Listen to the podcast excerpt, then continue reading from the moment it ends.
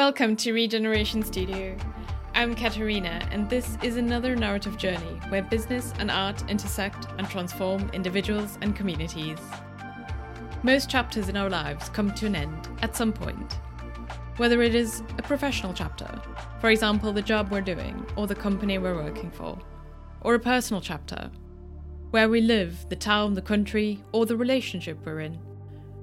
But starting afresh in any situation is daunting, and we often just don't make that decision, or put it off for as long as possible.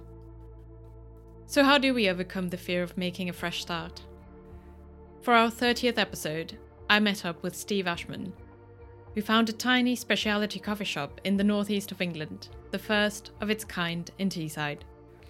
What I didn't know at the time was that his coffee venture was a completely new phase in his life.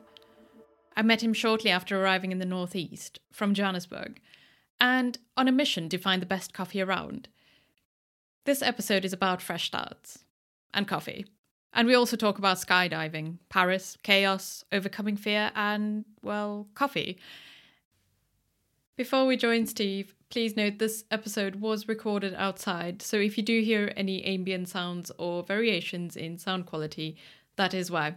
Okay, let's get started. Every 10th episode, I interview someone who has changed the course of my journey, inspired me, and changed the way I think. Some of them are business owners, some of them do fearless things, creative things with their time, or have a transformational presence in their communities. Or it could just be someone who loves coffee and does all of the above. Like Steve Ashman, skydiver and original founder of the first specialty coffee shop in Yarm, Mint Hobo. Finding himself in a very tough situation in his life, he turned it around through selling, well, really good coffee in a small market town. He also happened to be the first person in the Northeast who enjoyed my blogging style, a very peculiar taste, and encouraged me to write more. Now called Hobo Coffee House, he has subsequently promoted Rounton Coffee in Paris, I yes. think, and now works for them. Steve has done so much for bringing a healthy, youthful vibe back onto the high street and continues to su- promote support for local businesses but I'm not going to say any more. Welcome to the show, Steve. Katerina, thank you. I don't take compliments very well, so I'm super uncomfortable. Thank you. You're welcome. Um, There's so much more I could have said, oh, but oh, I'm I glad thought, you didn't. I thought I'd keep it to the point. So, to give our listeners an idea of who you are, yes. can you introduce yourself in the style of a film trailer?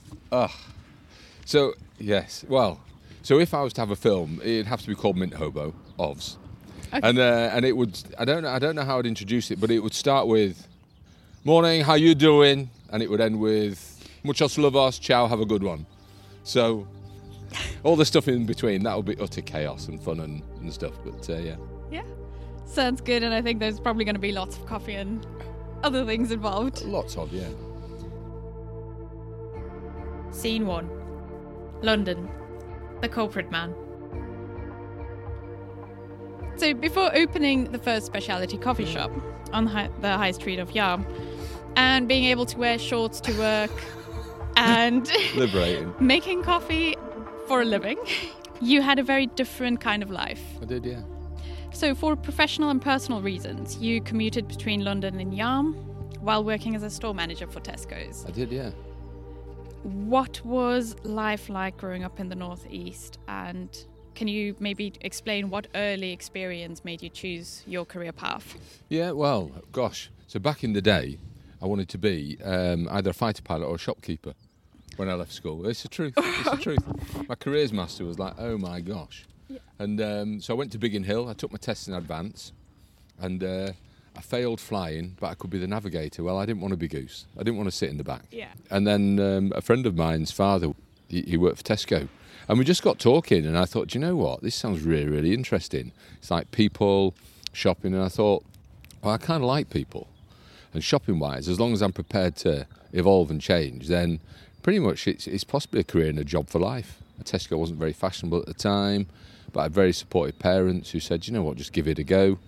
And so I gave it a go and had, had 30 really good years. The, the, last couple of years were pretty tough. And, I, you know, it was uh, difficult as it was for a, probably a few people around uh, around the company at that time. Yeah. But really, I look back it, I say 30 really, really good years. Okay. And then was this now in the northeast that you were based, or was yeah, this in London? I came to the northeast in 1995, and do you know what? It, it went to a place called Consett, and that's when Beth and I lived f- for a number of years, and really found home. Um, I'd never really been to the northeast that much before. Yeah, loved it. The people there were very kind to me, and Bethan, and then we came to Yarm, and I fell in this loving this place in an afternoon. I was told I had to move Okay. by my boss. I didn't want to move. Oh, I see.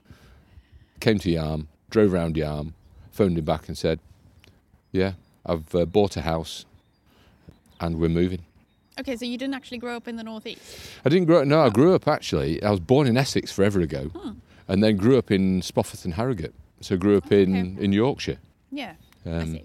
And then, okay, so you obviously you moved from one store to the other because you had to. It was yeah, you need to do it. You need Yeah. to keep yourself fresh. You need to keep the shops fresh. It, it's Yeah. it's the right way to, to do it. And um, I was fortunate enough when I came to Yarm to be able to manage a, a number of stores around here.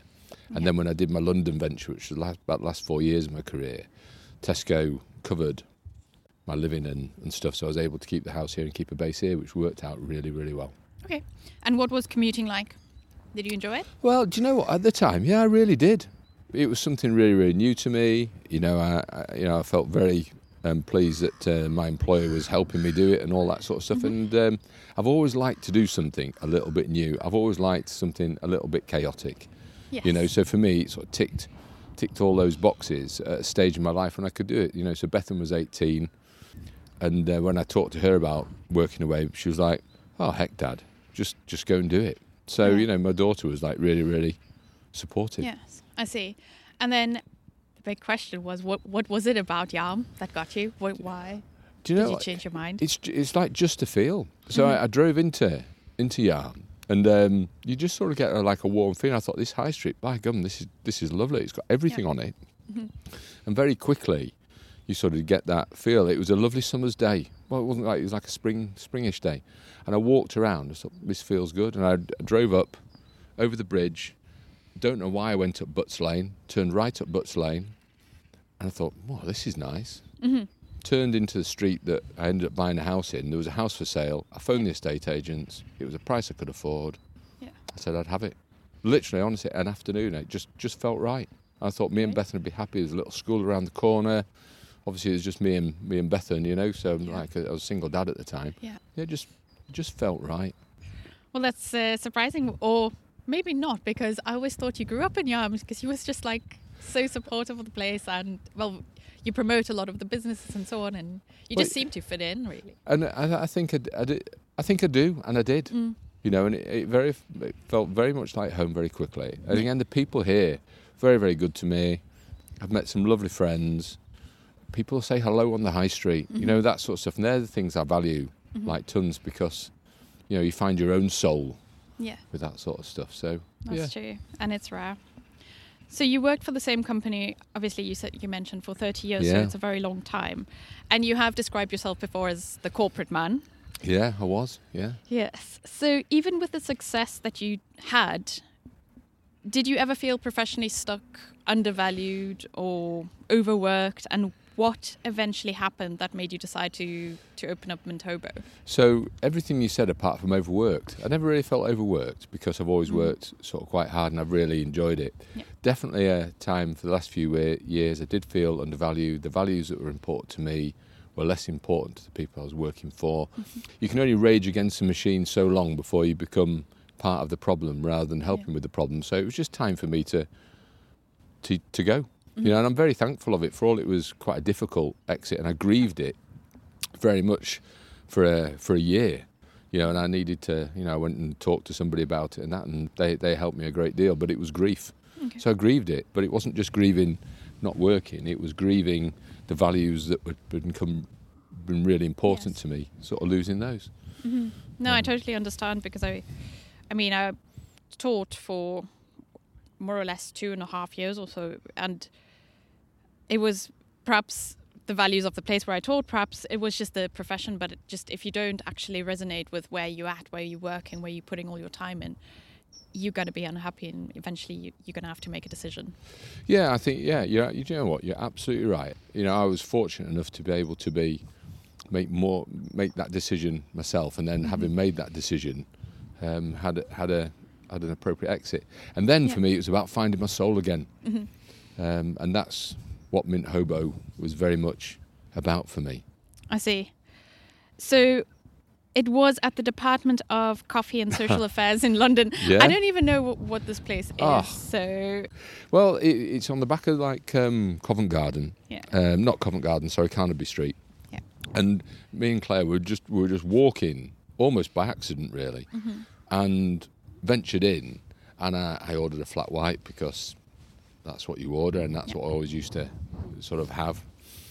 I took a sip, and um, I won't use the language I actually did use, but I was like, "Goodness me, this tastes different." To the barista, the girl that was behind there, I said, "What the chuff in hell is that?"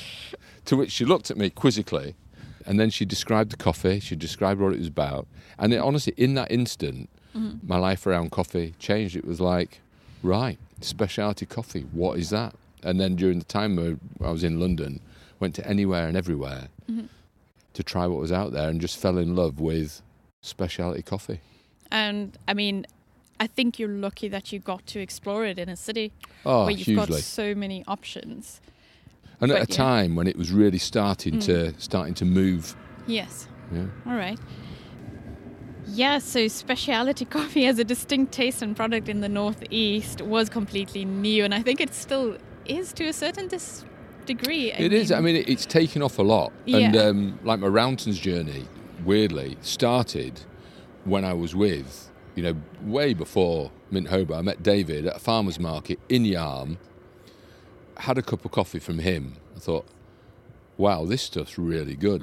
And was as good as what I was drinking in London. yeah, And then my, my love of Rounton, I guess, started back then. yeah. I loved how you described the the language you did not use as like, my goodness, this is really good. Because, in all honesty, it was actually Rounton Coffee and Mint Hobo was the first specialty coffee shop that I visited when I arrived. Shortly after I arrived in the Northeast, um, I was living in Stockton at the time. I remember. And Mm. yes, we just kind of wandered in. In fact, we bought that. What's it called? The Independent Guide to the Coffee Guide. Yeah, the Um, coffee guide. Yes, you came in with that, didn't you? Being the studious Yes. type of person you are, you're working through it as you'd expect. And there was only one. There was only one in Teesside, I think. But we went, and it was also a, a little bit like. I really like this place. This is like really cool. This is like a tiny bit of what I used to know living in Joburg, in this English market town, which is completely different to wh- where I grew up. So yes, I I understand that feeling of when you taste really good coffee, you're just like, this is just completely different. This is just different. Yeah, this yeah, is not the instant stuff or whatever else you get. So, on the topic of coffee, what is your general preference and what was your perception of coffee before? So I think my coffee, my perception of coffee before was just, it just tasted like coffee. Okay. So whether I was at Costa or Starbucks, it's where I used to drink most of my, my coffee Mm-hmm. because I had those in my shops as well. Yeah. Then that's just what coffee tastes like. It's quite two dimensional, Mm-hmm. really. And then, or one dimensional, I guess, is what I'm saying. And then with the speciality, it was like two and three dimensional. So it wasn't Yeah. just about taste, it was about smell, it was about mouthfeel, it was all these things that I hadn't really picked up before. My go to coffee still is I do love a flat white. I absolutely, I, I, I don't love it with full cream milk. Mhm. I prefer it with skinny milk Yeah. because I get more of the coffee flavour for me. And then I've had a an Aeropress this morning. I do love a, a black coffee. Yes. Simple. So it's, it's basically the the ones where you can actually taste as much of the character of the coffee as possible. Yeah, that's that's that's that's what I really like. And I Mhm. like how everywhere you brew, you can have the same coffee Mhm. and brew it differently, and you get different flavours Yes. out of it. You know, so if I use this daybreak that I had this morning as a as a as a as an Aeropress here, I do get like the the chocolates, Yeah. raisins, a bit of plum and stuff. If I have that as a flat white, I just get loads of caramels and, and that out of it, and and that's a bit I really really Yes. like. I mean, I haven't actually experimented like that, but that's a great thing to to try as well. Because I just always go for an espresso. I'm like very You do, don't you? Yeah, uh, yes, it's But you sip your espressos. You take your espresso really seriously. So 'Cause when I enjoy the coffee. I know. taste. So I remember doing your first one. You think, oh gosh, I'm a little bit nervous. I didn't actually realize at the time, but I was just like, I really wanted to taste the coffee. Like, that's why. Yeah, so um, for listeners to put it in perspective, I went to the coffee shop, absolutely loved it. And then I just got the courage together. It was the first place that I decided I want to write something about it yeah. um, for my blog, which at the time was just kind of my life in the Northeast. And I approached Steve, and he was just amazing, and actually had me tasting two different espressos. It was incredible. We had a great chat, Yeah. didn't we? Yeah, we really did, Good. Yeah. I thoroughly enjoyed it. Scene two Yarm. The skydive. So, talking of Mint Hobo, at the time of opening in December 2015, Yeah. you described your experience of starting your own business as jumping off a plane, skydiving. Yeah. I didn't actually know it at the time when I interviewed you, otherwise, I would have brought it in, but now I'm bringing it in. So, Oh, gosh. scary and requiring otherworldly confidence. That's maybe one way to describe Yeah. it. The only specialty coffee shop on the Yarm High Street was a huge success. Now, from that very scary experience to the success that you achieved, can you perhaps first just put it into perspective by describing what it's like to skydive So, well, I'd love to and do. what went through your head? What, what, oh, my, well, I can remember the first jump really, Yeah. r- really, really, really clearly. And it is, you know, you get trained and you get taken through all the equipment, so you get to feel confident about Mm-hmm. your training equipment. However, when you when you actually jump out of a plane, you're asked to get really big. Now, when you're scared and frightened, you want to get really small Yeah.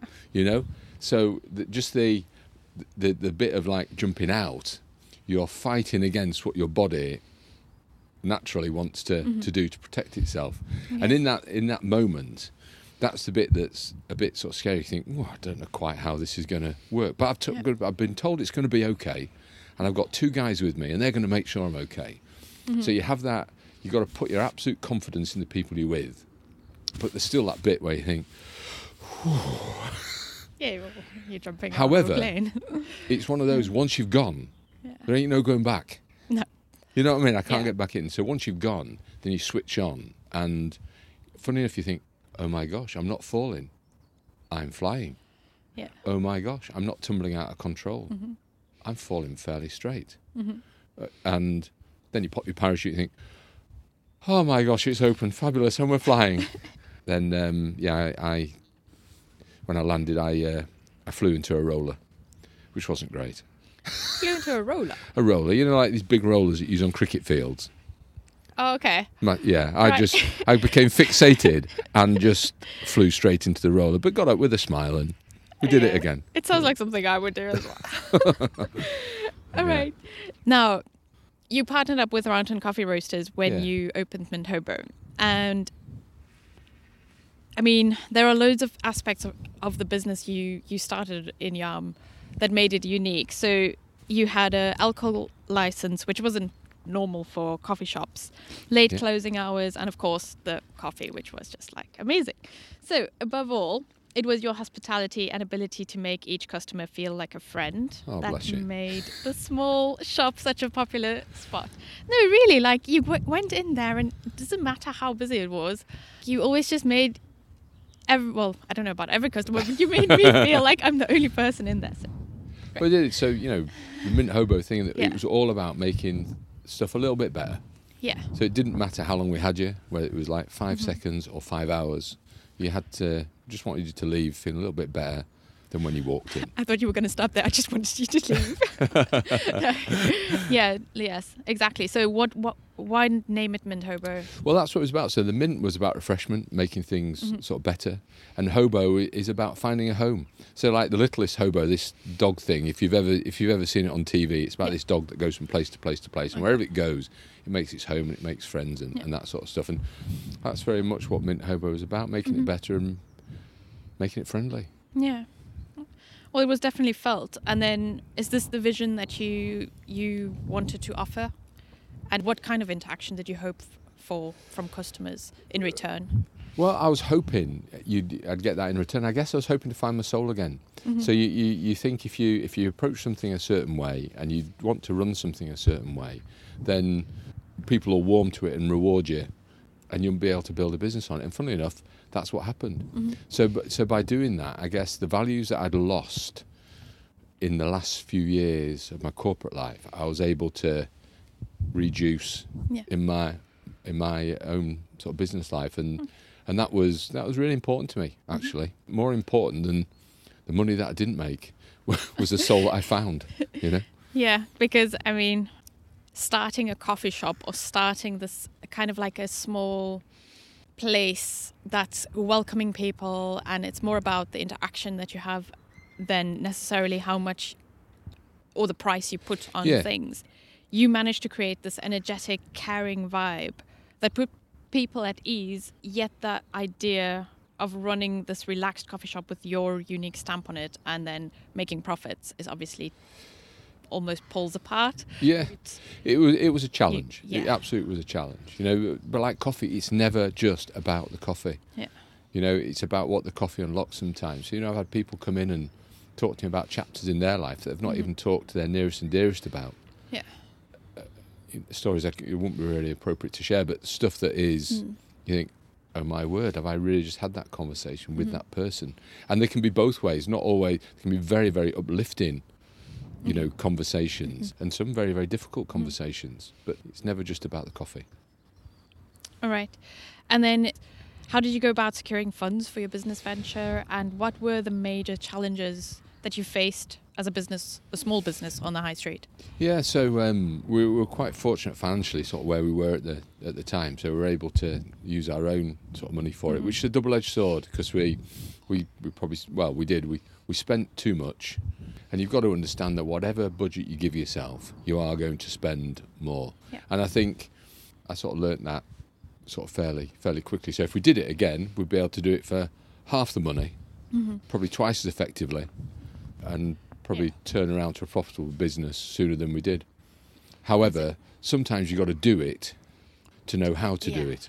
And what's been kind of nice is to be able to help other people on the road now. And, you know, when we'll talk sort of about the good, the bad, and the ugly, I'm very, very happy to share the stuff that went well and the stuff that didn't go so well. Okay. All right. So, in your opinion, what went really well? So, I mean, what went really well was I think the atmosphere we created, the products that we had, the feedback we got from customers was absolutely fabulous. Great. That was absolutely, absolutely great. What didn't go so well, um, I guess when I took the building on at the start, needed an awful lot more work than I'd anticipated. The small. Yeah. I mean, for listeners, if you haven't actually been there, it's it's, it's tiny. It is tiny, but for all it's tiny, my goodness, the work that we had to put into it was absolutely Yeah. massive. Yeah, yeah, Okay. yeah, yeah. So it was more than I, more than I thought. So I might have struck a, a, a better deal there with my landlord, although my Mhm. landlord was very, very supportive. And then um, probably worked the numbers a little bit harder, you know. Okay. And um, I was always a bit conscious about price, and I think I should have been less conscious about price.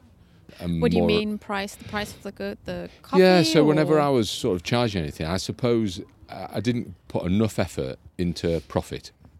Okay. You know, I, I should have done a little bit sooner. Worked out fine in the end, but at the start, you know, but again, that's part of learning. You know, and Mm. it's interesting when you come from a corporate world and background where some of these things are already sort of done for you. When you come into your own sort of business, you Yeah. need to work all this Yeah. stuff for yourself. Yeah, I mean, I know having had to do a business plan and constantly working with budgets myself because this is just all part of it. You have to like look, think of the future, think of how you're eventually going to make a profit, cost estimates. It's been, Yeah. it's very, very complicated, and especially if you have absolutely no background in it, it's a learning journey. Yeah, it is a learning journey, and I th- yeah, So, over the course of the five years, Mint Hobo became a well established coffee business. And you also mentioned that you had a lot of support from your family throughout this, uh, the growth of the business. Now, I think for anybody who's actually started a business and had to kind of explain it to their families, had to deal with the time they had to put into it, the extra time, because a- a lot of the often you're perhaps doing more than one role. What, in your opinion, is the make or break role family plays in the journey of an entrepreneur? So, uh, oh, yeah, and there's some bits of it I could have handled better, actually. You know, if I if I look back back on that, I think sharing the ups and downs is sometimes the hardest thing to do with the people that are closest to you. So I think to to be able to share those in a family is very very helpful without feeling you're being judged or judging mm-hmm. which is which is which is quite a sort of tricky thing to do. Yeah. But then I think being honest with your family as well. Mm-hmm. Whatever amount of time it takes at the shop, it's going to take a similar amount of time outside. So it, it is going to take you away, probably from your family, mm-hmm. you know, a bit. So I think with any business, I think whenever you get downtime, it's important to plan your downtime so it refreshes you and recharges you, and Mm-hmm. Yeah. just takes you away from your business, even if it's a half a day or a Okay. couple of hours. Mm-hmm. I think it's well worth well worthwhile doing. Yes, I agree, and I think just striking that balance, maybe for anybody just in a quite a demanding job, is really difficult. And I'm Yeah. not great at striking balances. I'm not great. now, after those five years, you were back, metaphorically, in that plane again, looking at the world below and ready to plunge into a new adventure. Scene 3 Paris. The Bohemian Life. In 2019, you posted a video in chillaxed hobo style saying your goodbyes. I still remember this video. It was really sad. You know, I, it was a complete surprise to Oh, me bless as you. Yeah. You were going to Paris where your wife got posted. So, when the idea of moving to Paris first became a reality, what was your gut feeling? Were you like, wow, Paris, France, cool, I'm, I'm just going to leave everything? Or was it like, um, I've spent so much time building this, I don't want to leave it behind? It was it was very much all systems go Paris. Really excited to go about Mm. it. Disappointed, you know, to to leave um, Hobo behind and, and all that sort of stuff. But every chapter has to come to an end, Mm-hmm. you know. And it was a right it was a right time. And Lucy, who's taken it on, Yeah. was really champing at the bit to to give it a go. Yeah. And um, you know, subsequently, she's done a fantastic job. She's done a Mhm, better job than. I did, and she's certainly built a business. So do you know what? It was it was right all always round, Mm-hmm. and for all Paris didn't work out so well for Claire and I at the Okay, end. yeah. It was absolutely the right thing to do at that I- time, and I loved Paris. Ah, zut, alors, c'est très bien. Yes. bon, j'ai passé quelques temps mon Paris, mais c'était merveilleux. Don't, you didn't understand any of that? Yeah, I did, but Oh, I can't respond to it. So I'll, I can understand French fairly well, right. but responding to it, I'm just not quick enough. You know, so I was quite Yeah. good with. There was a bar at the end of the street, and I used to Yeah. love it. I'd go, and they were very good in Mm. there. So I'd sit at the bar, I'd have a beer, and I could. I'd love to listen to them talk French, Yeah. and if they were on a conversation that remained about a particular subject Mhm. for a bit, I could participate a little bit. But when it was dancing around all over, it was really difficult. And they would know that I would understand, but then they would Yeah. talk to me in English. It was great. We we had a great That's, that's understanding. the only thing Yeah, about yeah. Paris. They always want to talk to you in English. They- they- they- do you know what? And the Parisians, it, it, it's not true what they say about them being rude and all that. Do you know what? The Parisians were absolutely delicious. They were delightful. The Yeah. Parisians, I, I, I loved it, and you know, I've made a few friends. I will go back and see them Mhm. when times change. I mean, that's my first place where I'm going to go is southern France, and actually, I've got a really good friend there, and she's Parisian originally. Is she? So yes, I just, just, I mean, I just love France. oh, and, and and Paris. I Yeah. it, it was so for me is living in that city. Oh, tell to- us a little bit. Oh, so it, I mean, it's beautiful. You know, it is just jaw-droppingly beautiful. Absolutely on the river. It's small enough that you can walk around it, which um, it feels smaller than London. Whether or not it is or not, I don't know. But certainly the, the bits you want to see, cycling around it was like on a level of marvellousness. I cycled loads. Okay, Absolutely, yeah. 'cause I right. did a bit of couriering as well because I had to. I had to try and do something, sell a bit of coffee and, and deliver a few parcels right. and, and it's really strange actually where you feel safe. Mhm. So if I'm cycling on the roads around here, I don't feel very safe. Okay. Cycling in the chaos of Paris, I felt safe because everyone used the roads with the rule of chaos. So the expectation is that if you're on a if you're on a bike, you've got to get going before the lights turn green. because if you wait and you go when the cars go and the lights turn green, you're a problem. Yeah. You need to be 20 yards ahead of the track. And as long as you do that, you find, and the cars expect it. Yeah. They don't honk Yeah, at you. they yeah. don't. They, they encourage it. And if you don't go, Mm-hmm. They'll let you. they'll let you know that you should have. You should have gone before Yeah. it went green. And the, and you see the and what's kind of nice, refreshing. You see the police do the same. So if the police are on the bikes, they're ahead of the lights just like everybody else. Mm-hmm. And I'm not saying you should ignore law, but they have this sort of Parisian way that, It's well, it's the French. It's the if, French if you way. don't do it, That's why it I get a- in trouble. Yeah, it's a problem, you know, and, and, and that's what it, it, it is. Yeah. It is, you know, and Yeah. you don't they don't explain it. It just is, and Yeah, that exactly. bit of Paris, I absolutely loved. And the French are French; they are different, just as the English are different. Yeah. But I, I just I really enjoyed Yeah. the differences, and um, Great. yeah, Yeah. Well, I didn't know all of this, so a thank you for beautiful sharing. chaos. Yes. oh, yeah. Anyway, um, otherwise this whole episode is just going to now turn about. Oh, it could do. We, we could, yeah. We can, we can actually do a follow up. we should just We go. should. All right. So now looking back at this move, how did it change you, and how should, I suppose, how should we approach something like this, a major change in our lives? I think worry less and do more.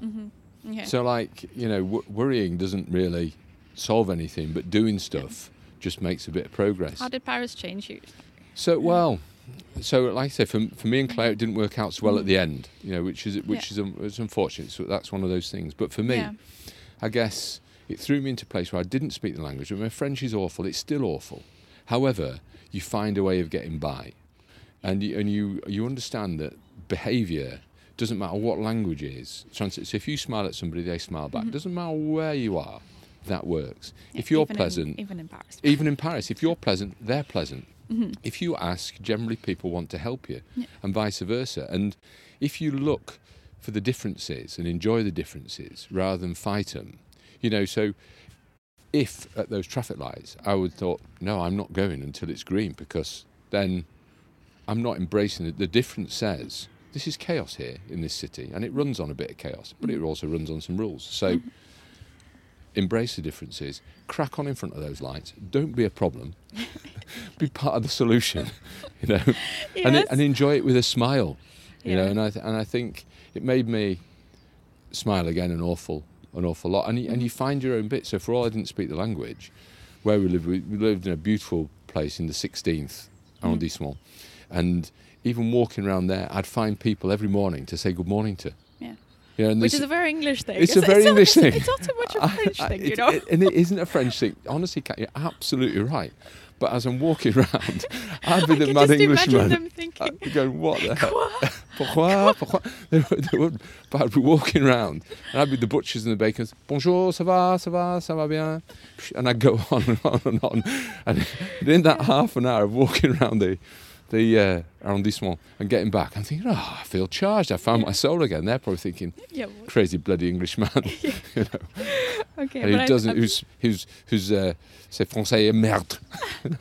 but I'm sure they it also kind of made their day as well. But they're really good. So you go in, and my pronunciation would be pretty crap at, the, at the bakery, but they'd help me with that. yeah. You know, okay. and each day it'd be the same Okay. thing. There'd be the same thing that I'd pronounce, but they would smile and they would help me along my journey.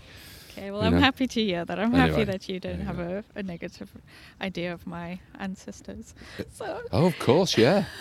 Well, your history would be French, wouldn't it? yeah, exactly. So, I mean, I basically feel French, French. half French. I can't discard the Dutch part, but anyway.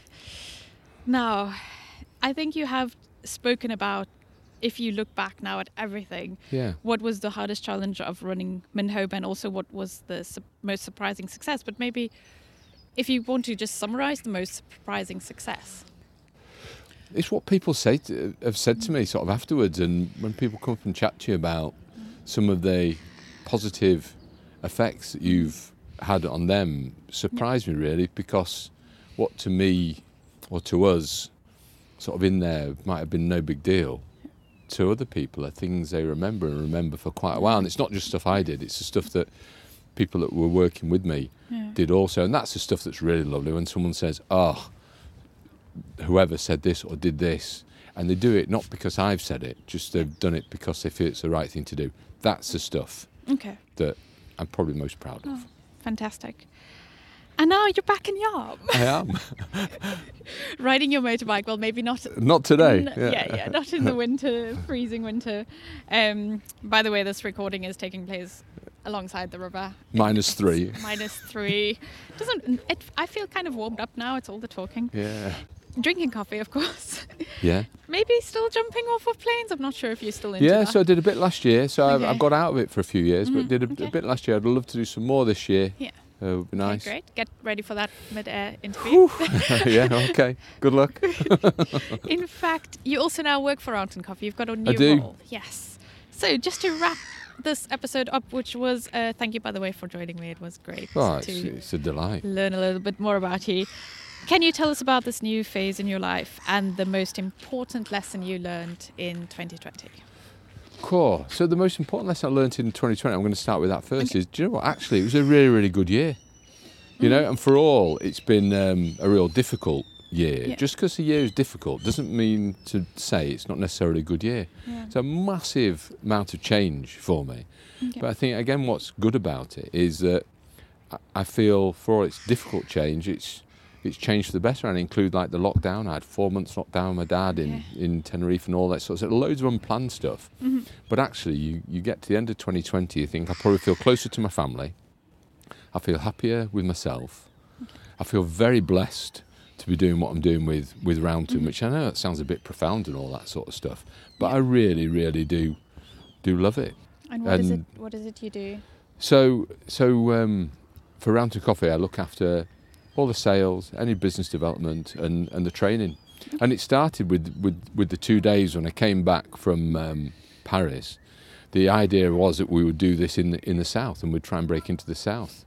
But obviously, things didn't quite work out that way. So we ended up doing it in the north, and we said, "Well, we'll give it three months and see what happens." Well, we're 12 months down the line, and you know it's going really positively. Mm. But you know, very thankful for to both the Daves really for for taking a punt on me. Well, I mean, it's so exciting, and I, I think in general, as a company, Roundton Coffee has just always seemed like a very exciting and developing and growing place where nothing phases No, the team. No, Yeah. and I, I think that's right. And I think you know both the Daves when we've gone into this Mm. into lockdowns and, and, and that we've said what we're going to do. We're going to come out. We don't know how we're going to come out, but we're just going to come out a bit better than we, we've gone in. Mhm.